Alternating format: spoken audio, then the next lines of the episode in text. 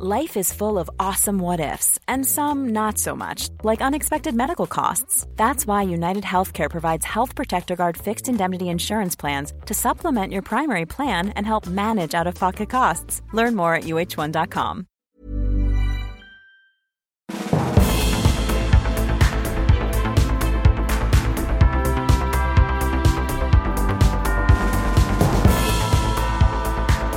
Hello and welcome to the Political Party. Today's guest is Jacob Rees-Mogg. This is the rescheduled Christmas special, and it was a double header with Rosena Allin-Khan and Jacob. Uh, the Rosanna episode will be out in a few days, uh, so this is the first of two parts of the rescheduled Christmas special, which now took place obviously uh, in April. So slightly short, but I tried to make it Christmassy. We had Christmas music, I had some Christmas decorations on stage. I think uh, I was the only person that enjoyed that element of it. I don't think the audience were that bothered. And I think the guests were slightly, um, but I mean, it was Chris. You know, you, if you miss out on a Christmas party, you want to have a Christmas party, don't you? Talking of which, the timing of that announcement. I'm recording this an hour or so after we've just found out that Boris Johnson and Rishi Sunak have been issued with fixed penalty notices. I mean, terrible timing for me interviewing Jacob Rees-Mogg and, and, and that coming out the following day. But there we are. I can now announce who all my guests are and through until mid July. I know I've announced some of these already, but some of these I haven't. So get your pad and pen or the notes app on your iPhone or whatever it is, you jot these things down, or maybe just memorize it. Monday, the 18th of April, Labour's Rosie Duffield. I'm so excited to have Rosie on the show. She's such a phenomenal campaigner, an exceptionally brave woman, and someone who has spoken in the House of Commons about her own sometimes terrible personal experiences uh, and has really used her platform to raise often very difficult subjects. She's a phenomenal individual. That will be a very special night. That's Monday, the 18th of April. On Monday, the 2nd of May, I don't think I've announced this yet. Um, my guest will be Andrew Marr, uh, who, of course, has just joined LBC many years. Um, Marr's Sunday morning programme on the BBC was essential viewing, and, of course, uh, a titan of print media as well before that, uh, as well as being the BBC's political editor for many years. So I can't wait to ask him about his his career, but also now that he's away from the BBC, uh, I'm sure he can be more open about what he thinks about some of the people he's interviewed and some of the political changes we've been through over the past 20 or 30 years. On Monday, the 16th of May, my guest is Lisa Nandy, uh, who stood for the Labour leadership, is the Shadow Secretary of State for Levelling Up, and is just an absolute megastar. Really funny, really sharp, really warm.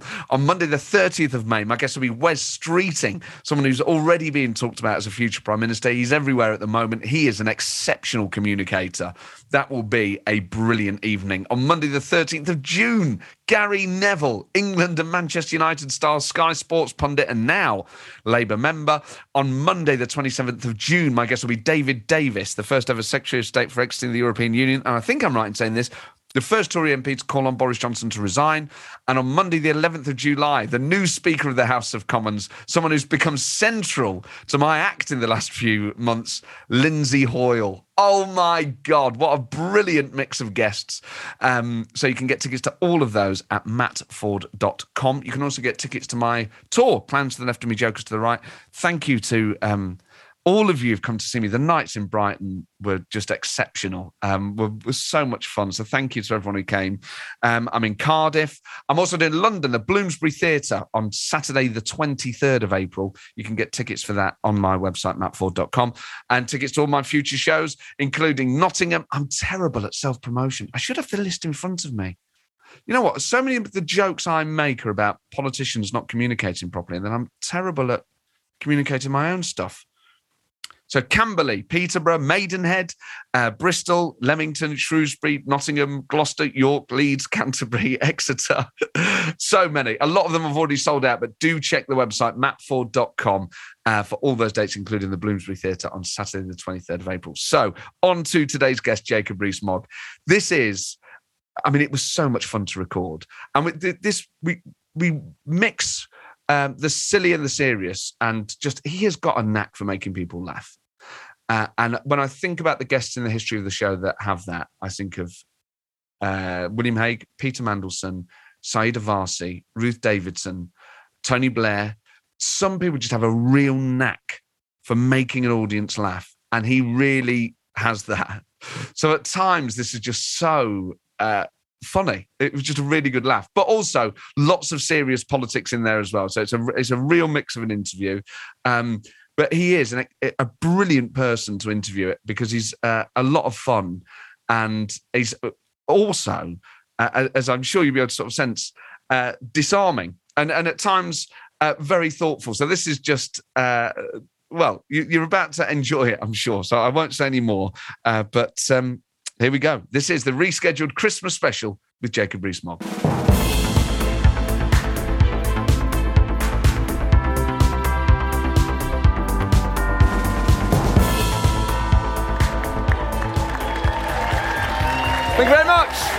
Merry Christmas. Well, ladies and gentlemen, we're following that up with uh, a sensational guest. Um, tonight's guest was first on the show many years ago, and it was by far one of the greatest episodes in the history of this podcast. I'm delighted he's decided to return. He is the former leader of the House of Commons and now Minister for Brexit Opportunities. Please raise the roof for Jacob Rees-Mogg. Hello. I think we can shake hands okay, now. Yes, we can. We're back to normal. okay, we can shake hands. I think that's the first handshake I've had in a long time. It's nice. We're getting back to normal. Yes, it feels like that. Although, um, what is normal? Normal is celebrating Christmas in the um, beginning of April. How do you feel? Because I felt the audience here was slightly cynical about this inflatable Santa. I mean, is that the sort of thing you'd have at, at your house? I was, I was absolutely delighted because the government keeps on saying things are going to happen by Christmas. And the latest date I could find for Christmas was the Serbian Orthodox Christmas, which ends on the 15th uh, of February. And you've given me an extra two months. And, um, and, and I'll tell you that specifically, we were promised that the online harms bill would be published before Christmas, and thanks to you, we have delivered on our promise. so I'm very grateful. Well, Merry Christmas, Jake. I mean, it must be nice for a government minister to be at a Christmas party they won't get in trouble for being. I'm sure, I'm sure that's right, yes. so, what is the um, Rees-Mogg family Christmas like? Do you, do you have the, all the family around, turkey and the trimmings? We do, yes. Um, uh, we were with, uh, this year, um, my wife's mother and stepfather in Kent, and all the children were there. And there's quite a lot of us. I've got uh, six children. We've got six children. Um, and so, yes, it's a big old troop. and do you, are you a sort of pro Christmas guy? Do you like all the hymns and all the songs and all the food and all the drink? I sit there going bah humbug the whole time. no, I, I, love, I love Christmas. It's a very jolly time. And uh, my children are in ecstasies of excitement. You can imagine the little ones waiting for Father Christmas to come and um, pointing. And you see, there's always a light in the sky. Always. Even yeah. here, look, there's one there. That's Father Christmas in his sleigh. And he's coming. Well, you haven't been very good, have you? Because you're a bit late with your show, so you may not get anything. But if you'd been good, you might have got something.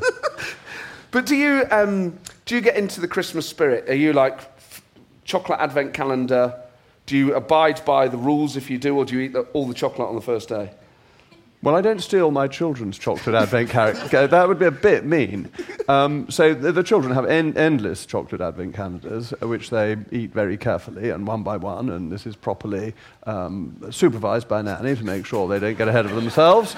And Nanny's in the audience, so I've got to say the right thing today. Um, otherwise, there will be complaints. This your nanny Veronica is here. Round of applause yeah. for Veronica.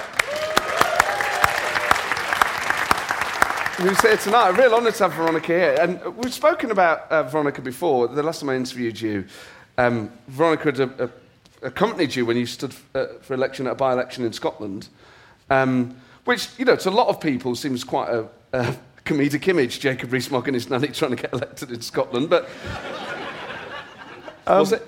Well, I, I, the more helpers one had, the better. I didn't have an enormous amount of support in Scotland, it had to be said. And I, I needed some willing volunteers. or not so willing volunteers, as long as they were happy to deliver a few leaflets. But I know, obviously, you have such a close bond uh, as people who have nannies have. You're effectively a member of the family. Oh, very much so, yes. So I think sometimes, I don't know whether it hurts you when people say things or they, they sort of make it a class issue and, and they can be quite mean. No, I, I, mean, I'm not bothered about this at all. Uh, that if you're in politics, people are sometimes can disagree with you. That seems to me to be part of the course. But there's disagreement, isn't there? And then there's uh, uh, perhaps judgment about the way one might live one's. I don't know why I'm saying one. It's because you're here. oh, excellent. I, am so pleased. I'm such a good influence. Um, but it, it, no, I'm afraid we all do it, though, don't we? You watch the telly and you see somebody come on who says something that you disagree with, and you think, oh, how annoying. And then you meet the person, you think, oh, she's really rather nice. I mean, I, when I first got into the House of Commons, I kept on meeting all these people who I'd previously seen on telly as government ministers, socialist government ministers, and had not thought very highly of. And then I met them and I thought, well, they're absolutely charming. and, and I just think this is human nature. And so I, I think the um, intermediation of the media may sometimes create a false impression. Yes. And do, do you feel, uh, do you ever notice perhaps in your presence that people do try and sound more formal or, or, or better educated? I mean, I did it then. I, I would never say one this or one that. Well, I don't know because I don't know how people are speaking when I'm not there, do I? Because I'm. I, I don't sort of go around eavesdropping just to find out how people. So, um, it's nice to see you sat straight, by the way. That was. Uh, Thank you. I thought you'd approve. you didn't provide me with a bench, otherwise I'd have had somewhere to lounge. I liked the picture of you reclining. It was very traditional, but not everything that's traditional turns out to be right, sadly. But some people took real offence at it. They said, oh, this guy, you know, thinks he owns the place. I mean, if I was sat on a big, long green bench, I'm amazed more MPs don't recline. they always used to, and the television cameras discourage people from doing it for reasons I discovered after I had lounged.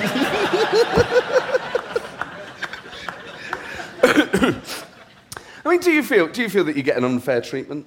No, uh, politics isn't unfair or fair. It's as it is, and your political opponents are entitled to make whatever capital they can. And if you don't like it, then probably you shouldn't be in politics. But that's, I mean, that, that sounds great, but it must be hard. It's easier said than done. There must be times when perhaps you feel like you've had an unfair treatment, either at the hands of a media or a political opponent.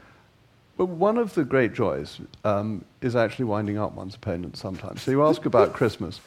I always tweet at midnight on Christmas something about you know, today a Saviour's been born for us, he is Christ the Lord. You know, this amazingly annoys the left. I get, I get the most furious response. And I go to midnight mass, and by the time I've left midnight mass, a, a thousand or more people have got absolutely furious. I wish them Merry Christmas. And I'm afraid I love this. I think it's the funniest thing that I can, I, I can annoy people so much by simply saying, and I'll do the same on, uh, uh, after the um, Easter Vigil. I'll say, Christ is risen. And again, it'll annoy thousands of left. You. Wow. Hard, hard left people who say, no, Christ isn't risen, he was smeared by the mainstream media. Something like that, yes, ab- ab- ab- absolutely. And you think, why are people, particularly at midnight mass, why are they staying up at midnight just to get very cross? Why don't they go to bed? I mean, that's really good life advice, actually, just in general, I think. You just know. go to bed? Well, lie down, you see, and then have We should say I offered you um, champagne this evening. I offered you um, Somerset cider, which I know you like. I even brought some Babycham. Um, but you're observing Lent. I am, yes, so I'm not on the sauce at the moment, but Babycham's good Somerset drink, um, developed by the Showerings of Shepton Mallet. I did not know it. Yeah, was yeah, yes, Somerset drink. So um, drink cider and Babycham, support Somerset farmers. I heard you made your own cider. Hmm. And what, is that for sale? Or? Um, no, it's not for sale. Um, I can give it away. It's not so bad that I can't even give it away, but I, I will send you some. Um, and I like it. I, uh, it's, um, it's quite dry. Uh, it's made with a random collection of apples, just the apples that we have. And um, it depends whether you like cider or not. But if you do, and you, I like, don't like that fizzy stuff. I'm not keen. If you want bubbles, you want it in champagne or gin and tonic, quite honestly. Um, not in cider. So it's flat cider, and um, you would be welcome to have some. I had some with your friend Nigel Farage, actually. Have you had? Oh, I went. I went on his TV show. You, ought- have you had him on here? About eight years ago. Well, he- yes, Things should, were very different then. you should have him on again. I'm not sure he'd want to come on again. what? Not wear a Christmas hat? He's, he'd, be, he'd have a whale of a time. I think he and I, perhaps, have, since Brexit, things have changed a bit, haven't they, amongst people? You know, I think people perhaps are slightly more um, offended by Farage now than they were in 2013. I don't know. Um, I mean, I think he was very important for the Brexit debate. I don't think Brexit would have happened without Nigel Farage. Uh, so uh, I Yeah, I think think that's why a lot of people don't like him. Well, that's fair enough. Yes. If, uh, people don't like Brexit, they may well hold him responsible. Yes. um, so, just on the side, I don't want to lose sight No, of no. the important stuff. Um, no, we mustn't. did you just invent this recipe yourself? Is there a process that you just ad libbed? No, no, you just buy the equipment off the internet and you get it. And I got a great masher. um, which is fantastic because the children love chucking the apples in, and then out they come all mashed up, and then you put them in a thing and turn a wheel, and the juice comes out, and then you put it in a vat, um, and off it goes, and you get cider. Um, traditionally, I think you're meant to drink the cider on St. Swithin's Day, so you make it in October and then drink it in uh, from July of the following year. And but have you tweaked the recipe? Were the first ones a bit harsh, or did you just nail it first time? No, um, I have some help. So I leave that side of it to somebody who kindly helps me and um, does whatever he does that makes it drinkable. And I don't, I, don't, I don't know what that is. Though one year we put too much sugar in it and it wasn't so nice. I prefer the drier one. And does it have um, chunks in it? Do you, have No, no, no, no, no, no. It all goes through a sieve. So no chunks. No, that would be horrid. The chunks would rot. It'd be disgusting. No, that'd be awful. That's basically ullage. We don't want ullage in our cider. But I've, I've been to southwest England. I've been to bars where the landlord has three teeth and he brews his own cider. And th- that stuff has lumps in it, and I loved it. So I think it's. Have I, I think, been. I, I think it may have been had. I mean, once my sight returned, I really enjoyed it. it was a fantastic drink. Um, so you've, um, you're now Minister for Brexit Opportunities. We, we mentioned Brexit then. Um, uh, have you found any opportunities from Brexit yet? um, enormous number of opportunities, yes. And, and would you mind sharing with us? Oh, yes, of course. It's the ability to govern ourselves. That's the greatest opportunity. So, democracy, quite a good one. We're not told what to do uh, by the European Union. Uh, but the um, vaccine scheme was a Brexit opportunity that we got our vaccine faster than anybody else in Europe because we weren't in the European Medicines Agency. And every country, every country within the European Union joined up to the European Union scheme, and it's extremely unlikely that we would have succeeded in remaining independent. And our independence allowed us to be faster, so that's a huge advantage uh, already. but then, how does, as you, in terms of your brief, then, because that's the sort of thing that I, you know, the Prime Minister, maybe the Secretary of State for Health does. As Minister for Brexit Opportunities, Uh, do you just have to sort of keep tab on what these opportunities are, or, or do you have to go out and uh, kind of prospect for them? Yeah, it's an absolutely crucial point. I have to persuade other ministers that the things I'm suggesting that are in their areas are things that they want to do. I, I can't operate without other ministers saying, yeah, absolutely, I'll go along with that. If they say no, they have authority in their areas. So you, but this is great because it's quite a creative role then. Well, it's a role of looking at what the regulations are. We've got, I think, a list of 17, 1800 uh, EU regulations that have come through that we've adopted in the last, um, how many years, since 1973. And you look through those and see which ones can you get rid of, what things can we do more freely. But one of the great things about Brexit is how we are able to retake a proper place on the world stage. If you think about what Boris Johnson has done, the leadership he has shown in relation to Russia and Ukraine, that would have been very difficult inside the EU because we would have been bound by the principle of so sincere cooperation. And that would have meant that we would not have been able to go so far ahead of the bloc. And Boris Johnson went way ahead of the bloc early on. We were by far and away the first people to send weapons to Ukraine, for example. And the rest of the West has followed what Boris Johnson has done. And I think the freedom we've had outside the EU has been crucially important in that. I don't doubt that there are benefits to Brexit, there are things that we can do as a country that allow us to react quicker, but there are also problems with Brexit. I mean, should there be a minister for Brexit problems so that then they can solve that bit? What, what, what are these problems? Um, the, the, the queues at Dover, the, Um, you may have missed, you may, well, somebody says the M20, they may not notice that P&O isn't operating at the moment. So we've got three of the 12 ships, I was at Dover last week, three of the 12 ships that do the, do the Dover Strait are not oper- operating. It is not a Brexit problem, it is that P&O decided to break the law in firing its staff and admitted that it broke the law, which seems quite extraordinary. But there were, uh, we had petrol shortages, we couldn't get broccoli for crying out loud.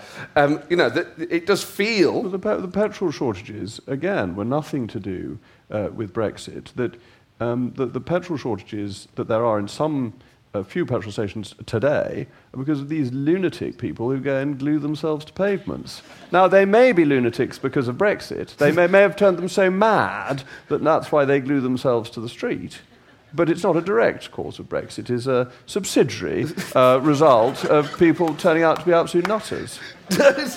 but do you think um, very different approaches to the language around mental health in this half to the, to the first?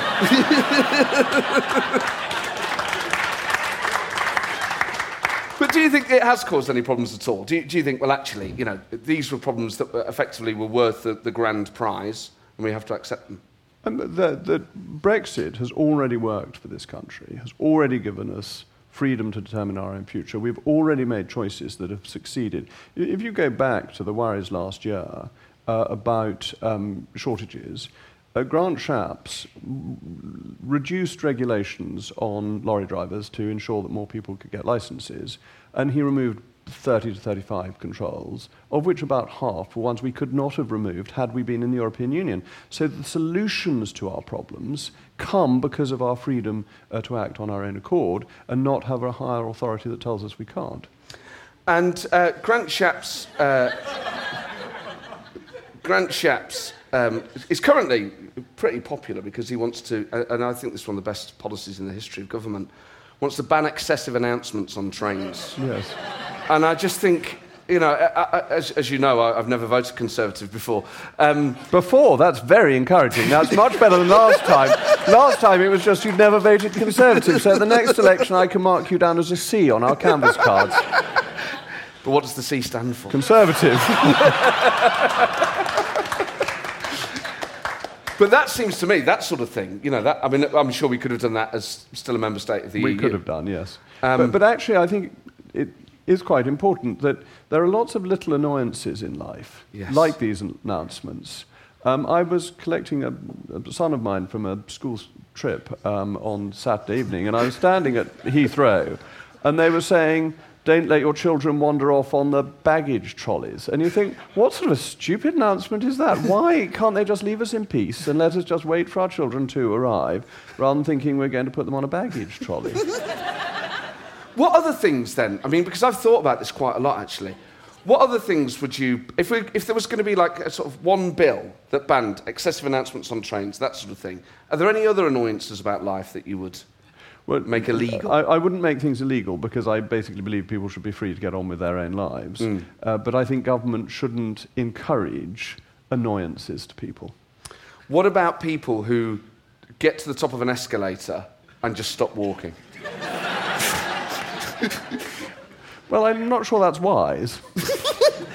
but I mean, as a citizen, I think these people should face some sort of immediate justice. Yeah, I thought I was meant to be the right wing one. but are there, well, I'm guess, uh, I mean, people who, um, people who play loud music on trains, that should be, they should face some. What about people who play Christmas music uh, in April? Well, I think if um, they and, and, are doing that at, at an explicitly advertised Christmas, Christmas event, event, where the public came, no, every ticket holder was told it was a Christmas event, I think that's fair so enough. under the Trades Description Act, you think you're doing the right thing. What, what about deflating poor Father Christmas? Well, it was the noise. It was the, it was the the noise. noise that, it would have, uh, that it would create on the podcast. It's pretty sad, though, isn't it? It is. I mean, um, you can take that away with you if you like. You, you you're, you're, you're, for next year. Excellent. so, do you have? Would you have decorations like that, or do you prefer sort of more traditional stuff? I've got six children. We have whatever decorations they like, and that's just the sort of thing they would like. You also ended up, I mean, talking of sort of decorations and, and, and things, you ended up flying, I guess it's not a decoration, but it's a symbol.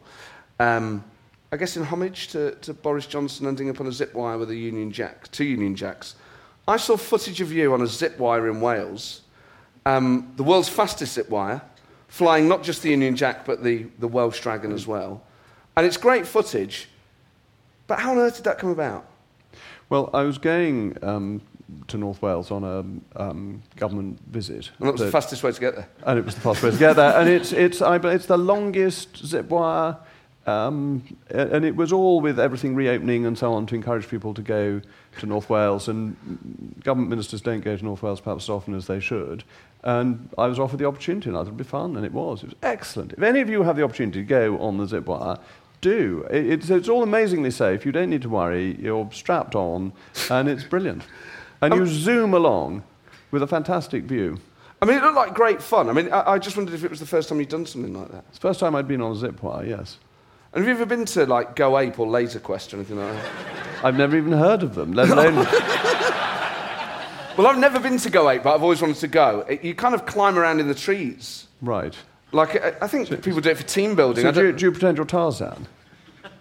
if I went, I think I would, yeah. yeah. Can you do the Tarzan call? God, I think you should. I think the audience wants Well, I've never tried it, but I guess I'd sort of go, ah, ah, ah. it. Very good. No, it's your turn. No, I can't do it, unfortunately. Do you, do you do any impressions of any of your colleagues or anyone? no, no. I'm no good at that. Because some people, I mean, people might just mimic each other behind each other's back, might they? Just to, you never even go, oh, I'm Boris Johnson. Was that an imitation of Boris Johnson? I know not at all. I come. Oh, now that's much. That's uh, that's very good. thank you so much, the Honourable Leonard for uh, North East Somerset. You've got the you've got you've got the eyes. There's, there's, the eyes. The eyes have it. Uh, No, I, I, I knew. Look, I. Come, come on, I, I knew. Jacob, I know that you would. You, you bloody good minister, uh, and uh, you, you listed the fantastic. Uh, oh, was it? Yes, opportunities that we're getting from Brexit. Uh, does he ever? He talk like? Is he like this in cabinet? He said, "Now, Jacob, please list the, the, the ones got."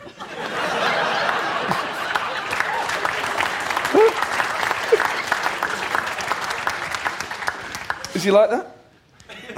It's not quite how cabinets normally run. Even with, because I would imagine with Boris Johnson, people would think that it actually, it, it might, that it does have its perhaps moments of levity in a way that a Theresa May cabinet wouldn't. Well, I was never in a Theresa May cabinet for obvious reasons. Um, uh, but the Prime Minister is always amusing, yes, but he chairs a meeting extremely well and effectively. Is that everyone's view around the table? Yes. Course it is. I, I mean, the- Prime Minister is very professional, and you've seen this with how, to go back to Ukraine, how he's handled Ukraine. The Prime Minister is a very effective uh, decision maker, makes big decisions well, has done extremely well in the important decisions he's made since becoming Prime Minister, um, and he handles Cabinet effectively and serious mindedly. But some.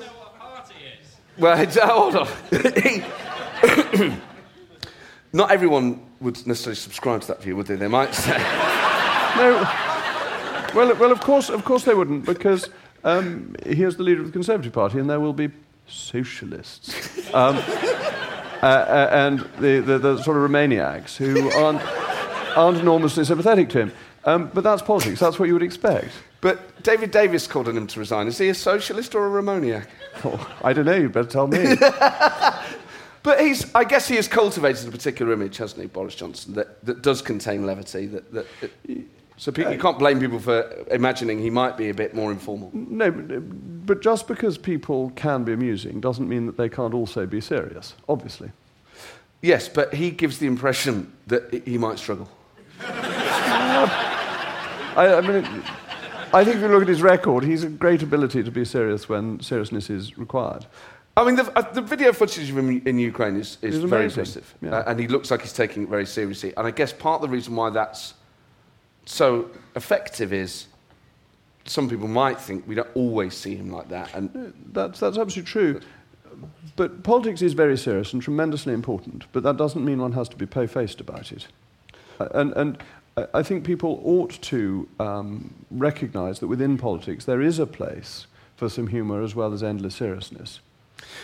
Yes, um, I guess with him, people uh, think that it might sometimes be inappropriate. I mean, if you take the party stuff, people think, well, this creates an impression that while the rest of us couldn't go to funerals and, and were restricting Well, our and, lives, And, and he you, ta- and you talked about that, that in the, in the previous se- session with Rosena, and um, I think the conclusion to draw from that is if this ever happens again, we have to be more humane in the restrictions that we have on people. Uh, we didn't know at the beginning how serious it was and what was going to happen, but I think not allowing people to say goodbye to relations, family, and friends who were dying was too tough. And I don't think we should ever do that again. But also, if you've got a prime minister who has broken the law, Well, we, th- this is a great leap in assumption. The Metropolitan Police haven't said that. Uh, the inquiry hasn't been completed. Um, so I, th- I, think to make these great jumps is a mistake. But I also think you have to put in context with what is happening with Russia and Ukraine, and that we have really serious things to deal with that are pressing, and we have a leader who is capable of leading in that area and has led not only this country, but the Western world in its response. And that really is far more important than the precise definition, I mean, the angels on a pinhead, of what happened in a garden a few weeks after the Prime Minister came out of hospital after he almost died. But you can see why people feel offended by what they've seen. Of course, people feel offended by what they've seen. That, that's, that, that is um, entirely understandable because of how some people suffered during this. Absolutely. But it's also because of his behaviour during that period. I think you're going much too far from the evidence that we've actually got. No, we, we, we, we, we, we know that um, the, the, the, party that took place on the eve of um, the Duke of Edinburgh's funeral, uh, we understand that fines have been issued for that. But the Prime Minister was not there. But it was, uh, I mean, I obviously don't want to sort of overly focus on Partygate, but it's a party, so I sort of, now I've had a bit of Babycham. I mean, that is gassy stuff, actually. I think you're right that bubbles don't belong in Perriade. Well, it's a, it, uh, Babycham's a sort of type of champagne, isn't it? Is it? Isn't it? Just made. I don't think it's, I don't think it's from the region. Isn't it, part, isn't it a, it's sort of Somerset champagne, really? and if it's Somerset champagne, that means it's the best. And, and we can now call it champagne because we've left the European Union. Well, we've, si- we, have signed up to the geographic indicators, so we can't. But um, I what was the point in leaving in the first place?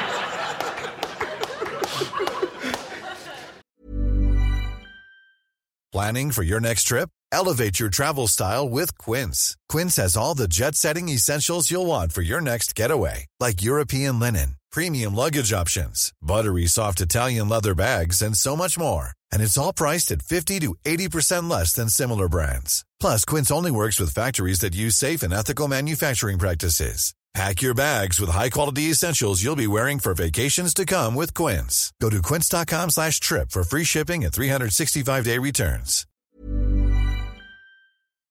Now, you're, you're a big fan of a quote, Jacob. You, you, are obviously um, a, a, master of the House of Commons and its rules and its history. And you're well known for liking a, a sort of quote on occasion, historical quotes, um, as indeed all quotes are. Um, I heard you have an Oxford book of quotations that you use. Is this um, true? And where, why? why? well, yeah, I, absolutely I have. It sits on um, uh, my desk in my office, and I refer to it the whole time. It's amazing how often you can find a quote uh, that encapsulates the thought that you wish to express, and you can use it uh, in either a speech or uh, in an article. And I do a weekly quote for the Sunday Express, which they very flatteringly call Jacob's Weekly Wisdom. So if you subscribe to uh, the Sunday Express, you can get a weekly quote out of me.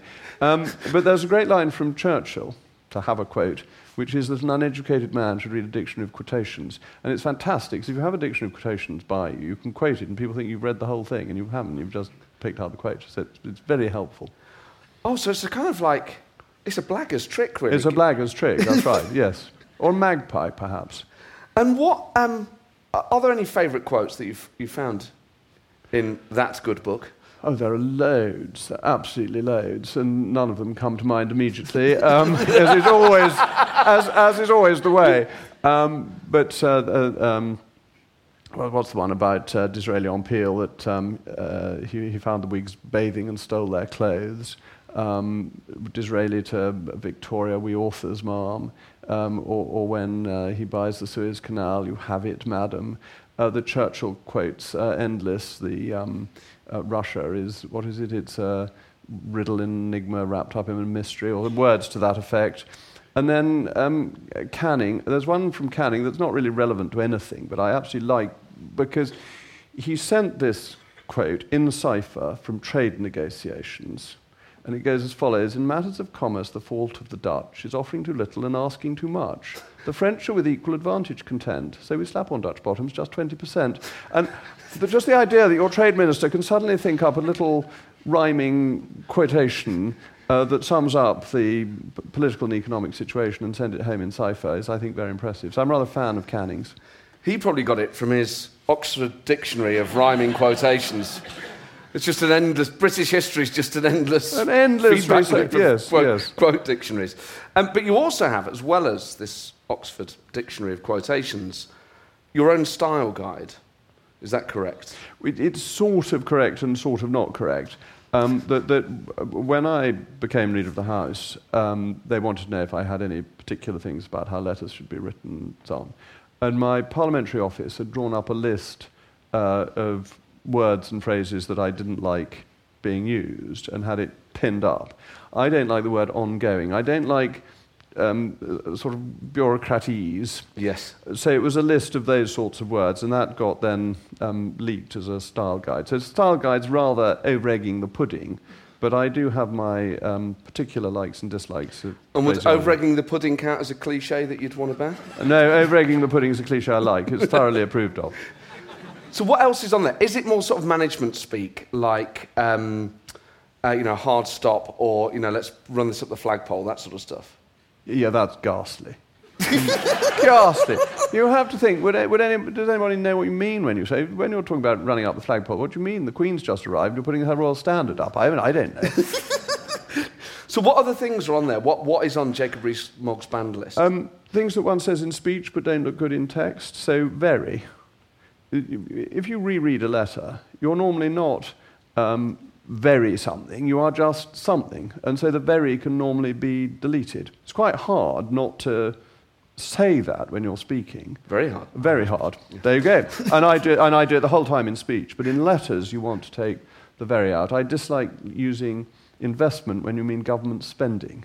It tries to fool people into thinking that governments spend money well. It doesn't. It spends your money, and it's spent. It's gone. It's taxpayers' money. Investment is what people do expecting a financial return. It's different. Do you think this government spends money well? No government um, spends all money well. And uh, how closely? My job with government efficiency is try and make government spend it better. I wouldn't have a job if it spent all of it well. There'd be nothing for me to do. How closely do you adhere to your own rules on language? Um, in um, written text, quite strictly. In spoken word, um, more uh, flexibly. But do you do you but I don't. I'm, ongoing, you would rarely hear me say, if ever, actually.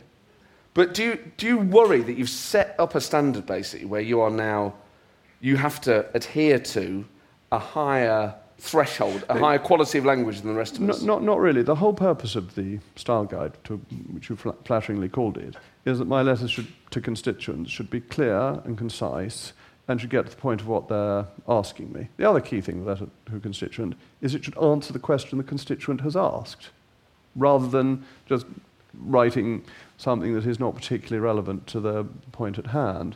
Uh, and it, it's easy to send out replies that tick the box, but don't necessarily get to what your constituent is asking about. So that's the point of style guides, is to be precise uh, and to answer the question you're being asked. And when you look at some of your fellow ministers, do you think they would pass your test or fail it? I'm sure they would all pass with flying colours, though they may have different taste in the words that they like and dislike. So when you look at um, ministers who get themselves in a spot of bother and they're, you know, they're struggling with an interview, um, does that frustrate you or are you charitable to... no, I think they're, but for the grace of God go I. How lucky they're doing the interview, not me, on a sticky wicket. Is Sticky Wicket part of the style guide or is that okay? all cricketing references are encouraged. What about football references? I don't know any. I was just, I didn't want to go into extra time. Um, so, Oh, very good. I'm over the moon. That's a footballing reference, isn't it? Is it? Isn't it? Don't they people say they're over the moon the whole time about football? I think, I think, they say did. about other stuff. I think they did. I think, I, I, I think it's, I think it's what football commentators always say. The saying says over the moon. Yeah, but I've heard it elsewhere. But it's mainly football. I'm sure Maybe it's it is mainly, mainly football. football. No, no one ever says it in cricket. They say it's a Brian Johnston champagne moment and things like that. they don't say it over the moon. And have you never got into football? No, never. Um, a couple of my sons are very keen on football. And who do they support? Um, they're- well, um, that's a very good question. Um, um, one, one of them, one of them got given by a friend of his uh, um, a, a Liverpool shirt which he wore, and he's, he is keen on Liverpool. And I made the mistake of putting a, um, picture of this on Instagram, and the Liverpool Echo was absolutely furious that somebody like me. so, so that's why I say that's why I say it's a good question because I don't want to cause more offence to the Liverpool Echo by saying who they support. So, what, what was their issue that you guys don't live in Liverpool? Or was no, I think it was more personal than that. It was, a bit, it was a bit unfair on Anselm. He's only nine, for heaven's sake. I don't think he's upset uh, the Liverpool Echo unduly. And do you? Uh, so last summer, when England got to the final of the Euros, did you get swept up in that at all? Uh, when England is in the final of something, um, I, I, watch the final, but I, am not a football aficionado. And when you look at like uh, figures like Gareth Southgate and Marcus Rashford, do you think they're positive role models for the country? Uh, I mean, I, th- I think um, Mr. Southgate's performance last summer was an absolute model to, to the nation at large. He was a brilliant, impressive figure, dignified the whole way through. Have you met him? No, no, no, I haven't. And do you, I mean, with stuff like that, I always wonder, has the Prime Minister, I'm sure the Prime Minister sent him a message. I, I, I don't know. I mean, I, I would, but one of the great things about our country is that the formal messages of congratulation don't come from politicians, they come from our sovereign. And I think that's better. I think that's one of the great things about a constitutional monarchy, is that you don't have to get political about these things. There is a higher authority, there is a sovereign who can represent the whole country, regardless of their politics. And do you think uh, when that sovereign is a different person, so uh, when Prince Charles takes over? I think this may be treason. I'm not saying I'm going to do anything to affect it. I'm not no, no, plotting. no. no uh, the, I, is it the 1352 Treason Act? Uh, encompassing the death of the sovereign is treason, and so you, I, I, I, I'd, I'd, be careful if I were you in this discussion. Does, does my honourable and, and, noble and learned friend uh, not agree with me that the definition of encompassing is, is somewhat a moot point. No, I think even this minor contemplation of it maybe put it at risk of uh, this terrible crime. Um, and I'm with um, uh, Zadok the priest and Nathan the prophet who anointed Solomon king, and all the people rejoiced and said, May the queen live forever. Actually, they said, May the king live forever, but you know what I mean. Zadok the priest is the Champions League title music. I don't Is it really? Yeah, I yeah. didn't know that. See, that might get you into football. It's, it, it's um, also been played at coronations since the reign of George II. Yes, absolutely. Who was a big fan of the Champions League. Was he? I didn't realise Association football had been going that long. was kind of rudimentary back then. I think that's when Forest last won it. But, um, but a, a, hypothetical sovereign, then, not this one, a hypothetical popular sovereign has ruled for a long time and at some point will have to hand over one way or the other, to um, perhaps a less popular uh, successor. Um, do you think the less popular successor, some people's view, would still command well, respect in that hypothetical why, why don't we Britain? talk historically rather than hypothetically? Mm. Because we can talk about a much loved sovereign who had been on the throne for over 60 years, who was adored by her people, who was seen as the mother of the nation, and was succeeded by uh, a Prince of Wales um, who became Edward VII. And the country adored Edward VII. Now, he was fun, he was different, it was change, he was extremely popular, uh, and people hadn't thought he would be 20 years before he came to the throne. So um, the, the, the, country historically has been very welcoming uh, to its new sovereign and has, um, I think, an inbuilt love for monarchy within it. But do you not think that perhaps um, times have changed a little bit. Well, since 1900? You're so modern. In 1901, in case anyone frantically wishes. January 1901 when the Queen, Queen Victoria died, just in case anybody wanted to point out that I'd said 1900 and therefore didn't know the death of um, Queen Victoria. so people listen very carefully, you know, they'll write letters, you know saying. they won't only complain about the noise from the thing.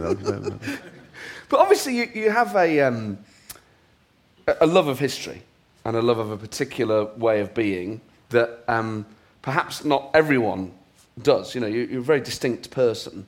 Do you um, find people's interest in you and your style and your manner weird, or do you, uh, uh do you get the fact that you feel perhaps a bit different in a nice way to the rest of us? Well, I'm afraid I'm going to phrase it entirely differently because I find that everybody I meet is interesting for reasons that I don't necessarily expect until I've spoken to them. Uh, and that the, the, one of the great things of being a politician is that you have an excuse during elections, and out of elections, but particularly during elections, go and knock on the doors of complete strangers and engage them in conversation. And this is the most fascinating thing to do. That you go door after door. No, fr- frankly, not everybody wants to speak to you. I do understand that. that, that, that so- some doors get closed quite firmly. O- on the other hand, plenty of people do want to engage in conversation, and they're always interesting. And why are they interesting? Because they're different, because of what they think, what they care about, what they mind about, what issue it is at the front of their minds.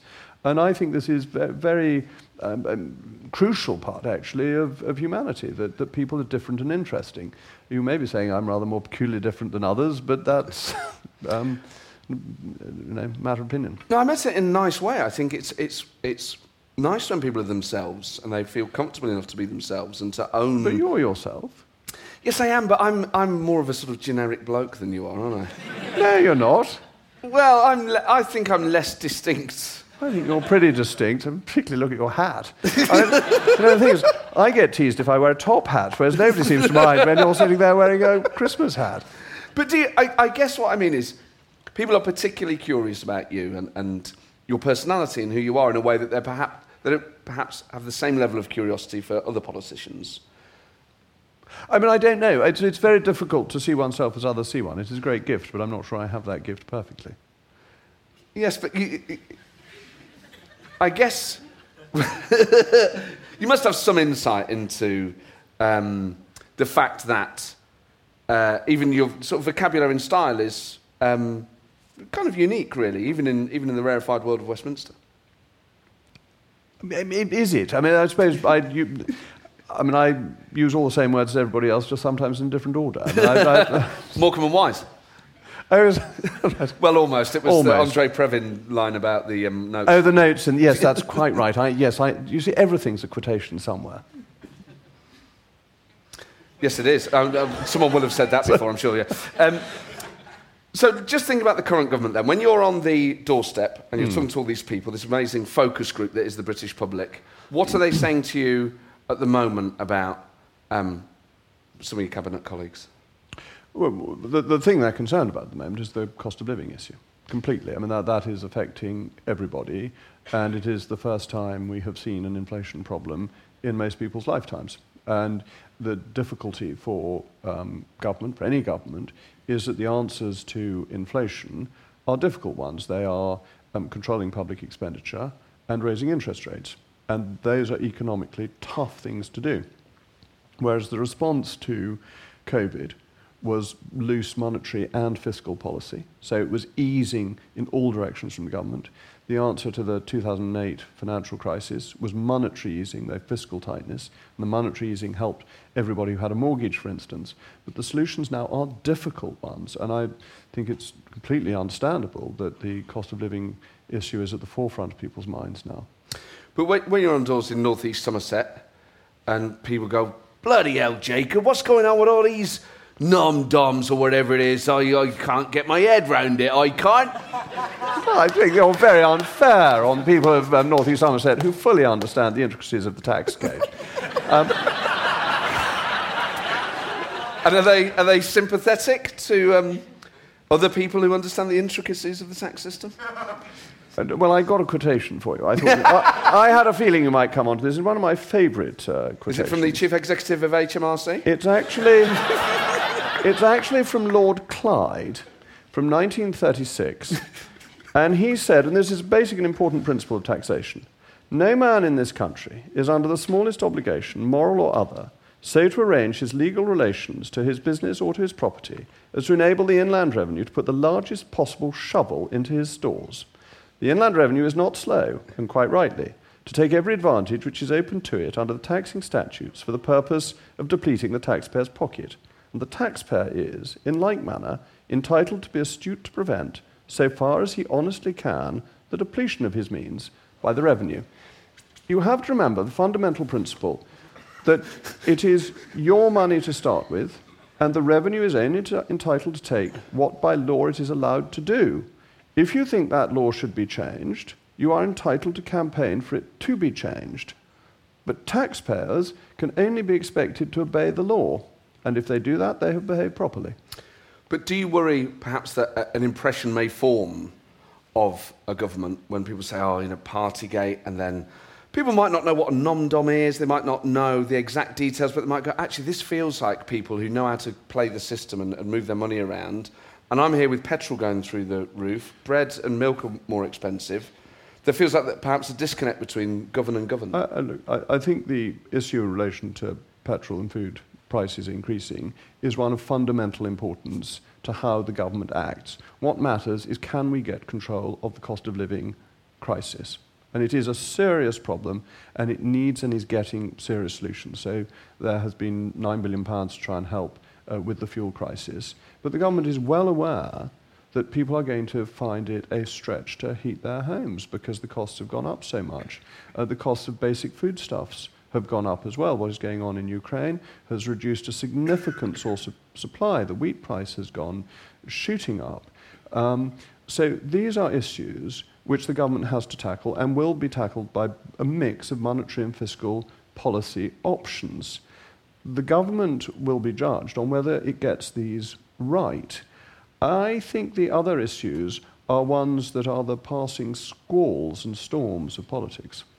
And, and, and this passing storm, because it, I mean, I lived through the Blair Brown era, as we most of us did, and you remember the sort of briefing between camps and things like this. What's the relationship between the Chancellor and the Prime Minister like at the moment? I mean, I think the relationship has always been an extremely good one. I have no evidence to the contrary. And does, he, does, does do Boris and Rishi talk to you uh, uh about each other? Do they ever say, do they ever say, God, I, you know, I, I should have made you Chancellor, Jacob? I mean, you know, you, you, you, you, you know the, the Lord Clyde quote inside out. I, I, I, I, I quoted it to Rishi, his eyes glazed over, he started talking about cars or something. Look, I, uh, uh, or has he, has he ever promised you a bigger job? He said, look, you stick with me, Jacob, and I'll... of course not. Things don't work like that. I'm very... Well, politics does, does it? Well, it doesn't, as far as I'm concerned. you know, that, that, um, no, no, um, the... the, the um, um your imitations are very good. can you do Rishi as well? Because you could do the double act just by yourself. And then I can go home quietly. I said I would do whatever it takes. Do you know, this is, this is absolutely fascinating. I know I'm not really here to quiz you, but I'm going to have a go at it because what I'd never realized before is what is important about imitation isn't so much the voice as the facial movements. And when you, you sort of make yourself look like the PM and look like Rishi, and then suddenly one thinks you're sounding like it's, it's very clever. No, I, I think you're right. Oh, Lord. that, that makes. That's excellent. No, one must always remember that people are not some sort of disembodied voice. Uh, they are. Uh, they exist in the physical realm. Uh, this is going to confuse your listeners to the podcast enormously. I didn't actually realise I could impersonate you that well until that moment. T- is that a form of flattery or, or? I take it as a great form of flattery. Thank God for that.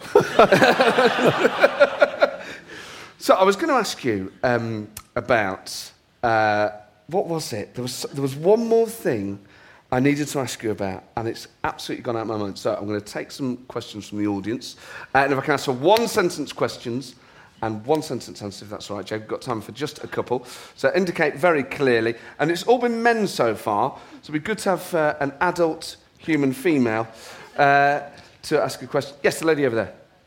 Hi. Um, we talked a bit about history and tradition tonight. If you could bring back one defunct tradition from like previous eras, what would it be?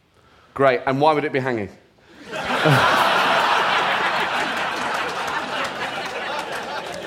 I, I wouldn't, I wouldn't bring back hanging for the, for the record. One defunct tradition. Well, if it weren't at risk of treason, I would bring back the coronation banquet, um, which they had until the reign of um, George IV. And it was so expensive that they then banned it. It was in Westminster Hall, and it was magnificent because the King's Champion would come in on a horse and throw down the gauntlet. The hereditary King's Champion, the uh, family is still, still going there, is still an hereditary champion. Um, but it got completely out of hand. It was too big a party, and we haven't had one since 1820. So, should we ever have another coronation, I think bring back the coronation banquet. That sounds great. You'll be first on the guest list, I expect. Yeah, I'll be. It won't be up to me, but you will be. well, you can imitate everybody. You could go as anybody you liked. You could turn up as the Earl Marshal. And who just. I, I can't imitate people. It was worth a punt, wasn't it? Um, yes, gentleman down the front. Jacob, are, are you still friends with Mhairi Black from the SNP? And if you are, what do you talk about? Are you still friends with Mhairi Black from the SNP? And if so, what do you talk about? Um, um, because of COVID, I'm, we didn't see each other because Parliament wasn't sitting, but we are still friendly when we bump into each other. I, I think extremely highly of her. I think she is a really remarkable politician, somebody to get into politics so young. And she's willing to take on her political opponents and does so uh, with great courtesy and effectiveness. She actually went to speak at my old school, she went to speak at Eton. And I was there a few weeks afterwards. They adored her. They thought she was absolutely magnificent because she answered all their questions. She was feisty and clear. And I just think she's a very impressive politician. So we bump into in the corridors and have friendly words. Um, and I've answered without reaching for Gladstone's sentence. Do you know about Gladstone's sentence? Uh, I looked this up. You always like quotations. I'll give you one final one. Um, Gladstone ended his budget in, whenever it was, um, with a 344, I think it was 1843, 344 word sentence. I've got it for you if you'd like. But it, that's right, the time.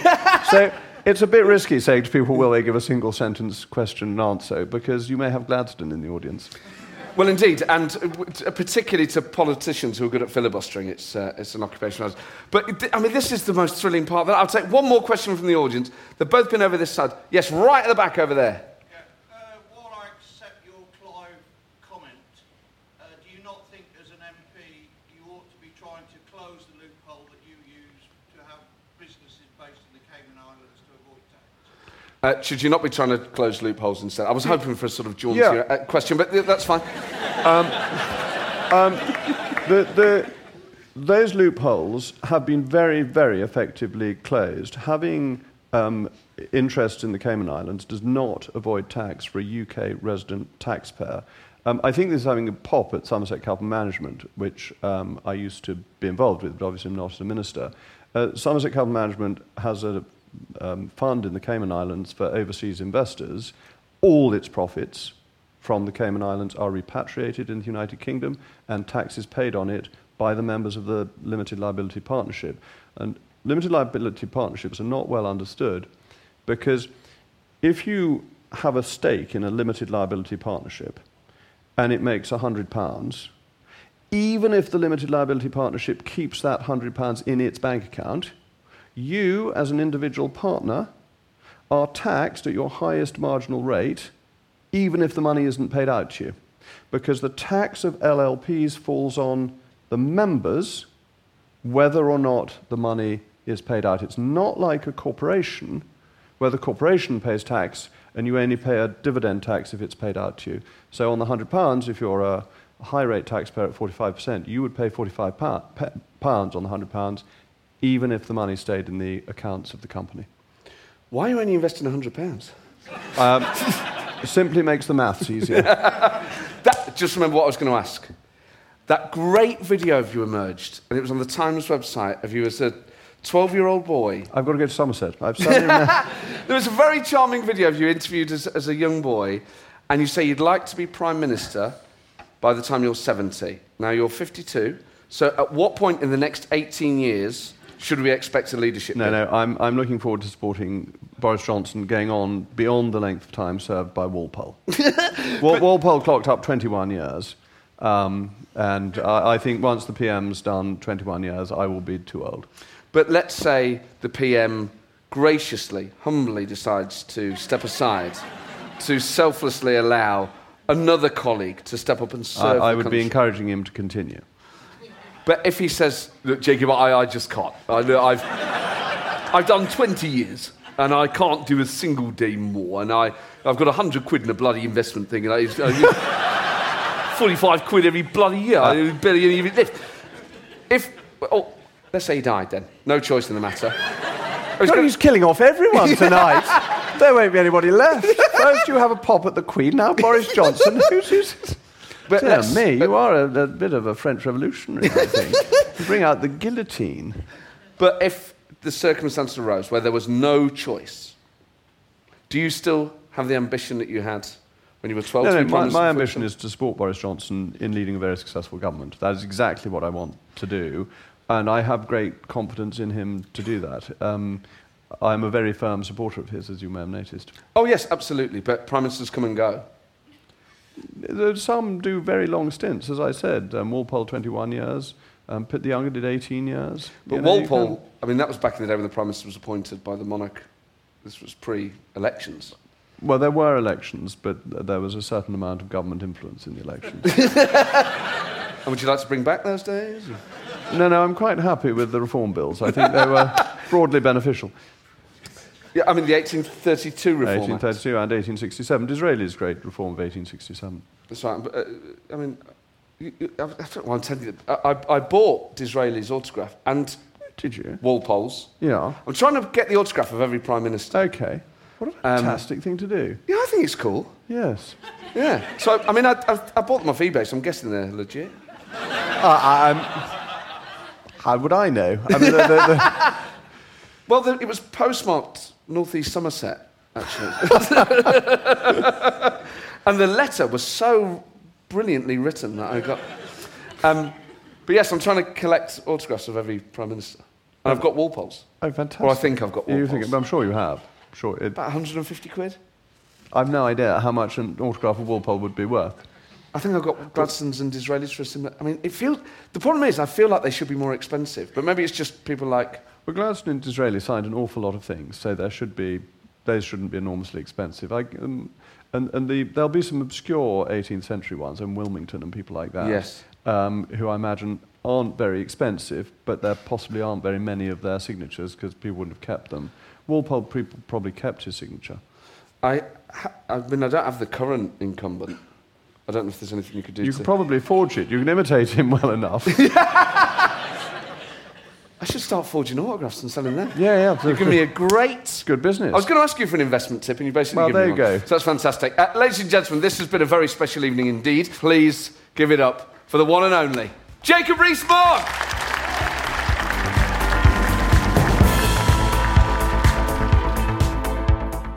Well, there you go, Jacob Rees-Mogg. It was worth waiting for. Uh, that really was a Christmas special, even if I was the only one drinking Babycham. Um, but one of those interviews where there was enough serious stuff in there and enough sort of slightly off the wall silliness as well. Um, and thank you to everyone who came. Um, it was uh, it was a fantastic uh, evening. So the second of these Christmas specials will be out soon uh, with the brilliant Rosena Allin-Khan. So that'll be out in a few days, and you can get tickets to all future shows at the Duchess Theatre at mattforde.com. And of course, you can come and see me live with my tour Clowns to the Left of Me, Jokers to the Right, which does include impersonations of Boris Johnson, Rishi Sunak, and Jacob Rees-Mogg. I mean, there was a bit, obviously, so much of it is visual, but there was a, a moment, you might have been able to hear it, where I slightly mimicked his body language as well. And that was a very special moment. Um, so uh, I, he was a fantastic guest. I can't thank him enough for coming on. Thank you to everyone who came. Thank you for downloading this. And uh, please do share it, subscribe, leave a review, and just tell everyone. And I'll see you soon. Cheers. ta